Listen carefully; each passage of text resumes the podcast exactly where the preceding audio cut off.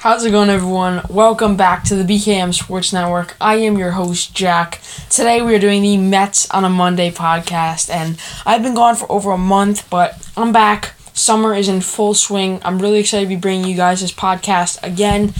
Uh, Mets on a Monday is back. Bills on a Wednesday is back. Friday night Knicks is back. We are going to be having some awesome summer coverage of all three of these amazing teams. I cannot wait. Thank you so much for tuning into today's episode.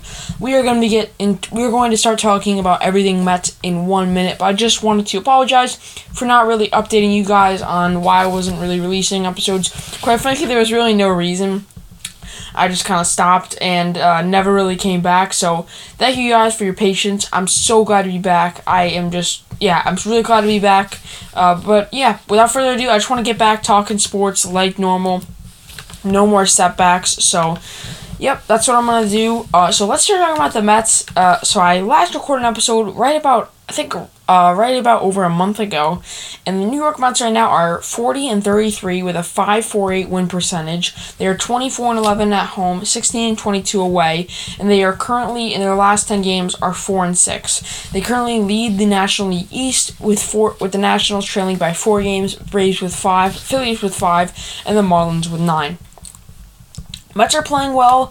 Pitching-wise, they are the best pitching team in the whole league, but they also do rank thirtieth in offense. So it is a tale of two sides of the game, and there's really not a ton right now that's going to save this. Uh, Lindor is still not having a great season.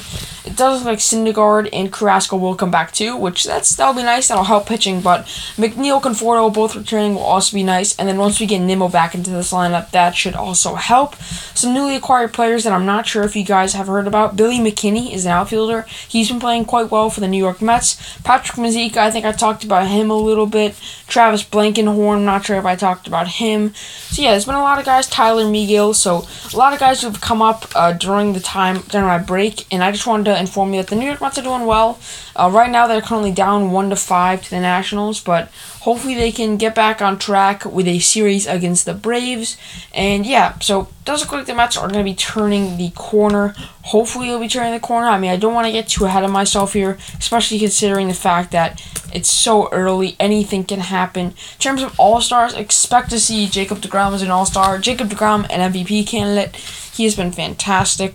Don't expect Lindor to be an All-Star. He has batted two nineteen, nine home runs, on-base percentage of three oh eight. I mean, he's been great defensively, but offensively, he has been horrendous. Hopefully, Lindor can turn that around because I really, really want him to, you know, come back and just be that player he was in Cleveland. So, yep, that's really all I got to talk about today for Lindor.